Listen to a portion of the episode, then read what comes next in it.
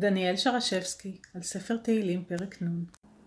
מה מקומו של עיסוק בתורה לאדם שמתנכר למצוותיה?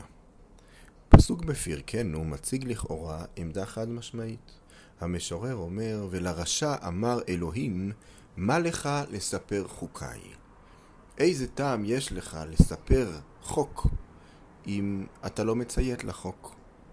אל מול העמדה הנחרצת הזאת, הסיפור התלמודי הבא מציג עמדה הרבה יותר מאוססת. גיבור הסיפור הוא אלישע בן אבויה, חכם שקיצץ בנטיעות וזנח את דרך התורה. סיפורנו פותח בתמונה המדהימה הבאה. תנו רבנן מעשה באחר שהיה רוכב על הסוס בשבת, והיה רבי מאיר מהלך אחריו ללמוד תורה מפיו. כך בתלמוד הבבלי במסכת חגיגה בדף ט"ו. אחר הוא הכינוי שניתן לאלישע בן אבויה לאחר שהתפקר, לאחר שיצא לתרבות רעה. אלישע בן אבויה רוכב על הסוס בשבת, ובכך עובר על איסור. לצידו צועד רבי מאיר, תלמידו משכבר השומר על קלה כבחמורה. התמונה נהיית הזויה במיוחד כאשר מאזינים לשיח שבין השניים.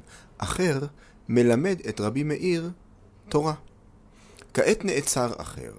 אמר לו, מאיר, חזור לאחריך, שכבר שיערתי בעקבי סוסי, עד כאן תחום שבת. אמר לו, אף אתה חזור בך.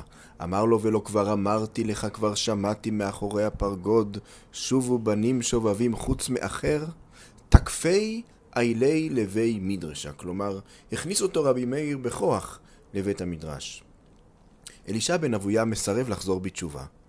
הוא מספר שנאמר לו מאחורי הפרגוד שאין לו תקנה, שובו בנים שובבים חוץ מאחר.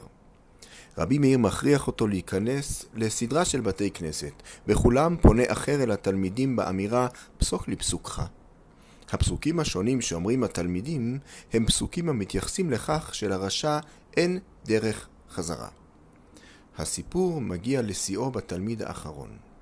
אמר לו, אני מתרגם לעברית, אמר לו, ולרשע אמר אלוהים מה לך לספר חוקיי. אותו ילד, אומר, אומרת הגמרא, אותו ילד היה מגמגם בלשונו. נשמע כאילו אמר, ולאלישע אמר אלוהים. יש אומרים סכין הייתה בידו וקראו ושלח לשלוש עשרה בתי כנסיות, ויש אומרים אמר אם הייתה סכין בידי הייתי קוראו. התלמיד האחרון מעלה את חמתו של אחר יותר מכולם. התלמיד בוחר בפסוקנו, ולרשע אמר אלוהים מה לך לספר חוקיי. אחר מוכן להשלים עם הרעיון שאין בידו לחזור בתשובה, אך הוא מסרב לקבל את האמירה שאסור לו ללמוד תורה, או שאין טעם בלימוד התורה שלו. הפיצול הזה מחריף בפסקה הבאה בתלמוד. שוב, אני מתרגם, כאשר מת אחר אמרו, לא ידונו אותו, כלומר לא ידונו אותו לגיהנום ולא לעולם הבא יבוא. לא ידונו אותו לגיהנום משום שעסק בתורה, ולא לעולם הבא יבוא משום שחטא. החכמים מתלבטים לגבי גורלו של אחר. מצד אחד הוא למד תורה, מצד שני חטא. הסיפור מעלה את המורכבות שצצה בעולמם של חכמים. בניגוד לאמירה הנחרצת בפסוק בתהילים, ולרשע אמר אלוהים עליך לספר חוקיי, נראה שחכמים כן רואים ערך עצמאי בלימוד התורה. הדמות של אחר, על כן, הופכת לדמות מאתגרת. אדם שמאוהב בתורה, אך לא רואה את עצמו מחויב לה. הנה, לפני אלפיים שנה, אנחנו מגלים שאלה שעוד ישובו יהודים לעסוק בה.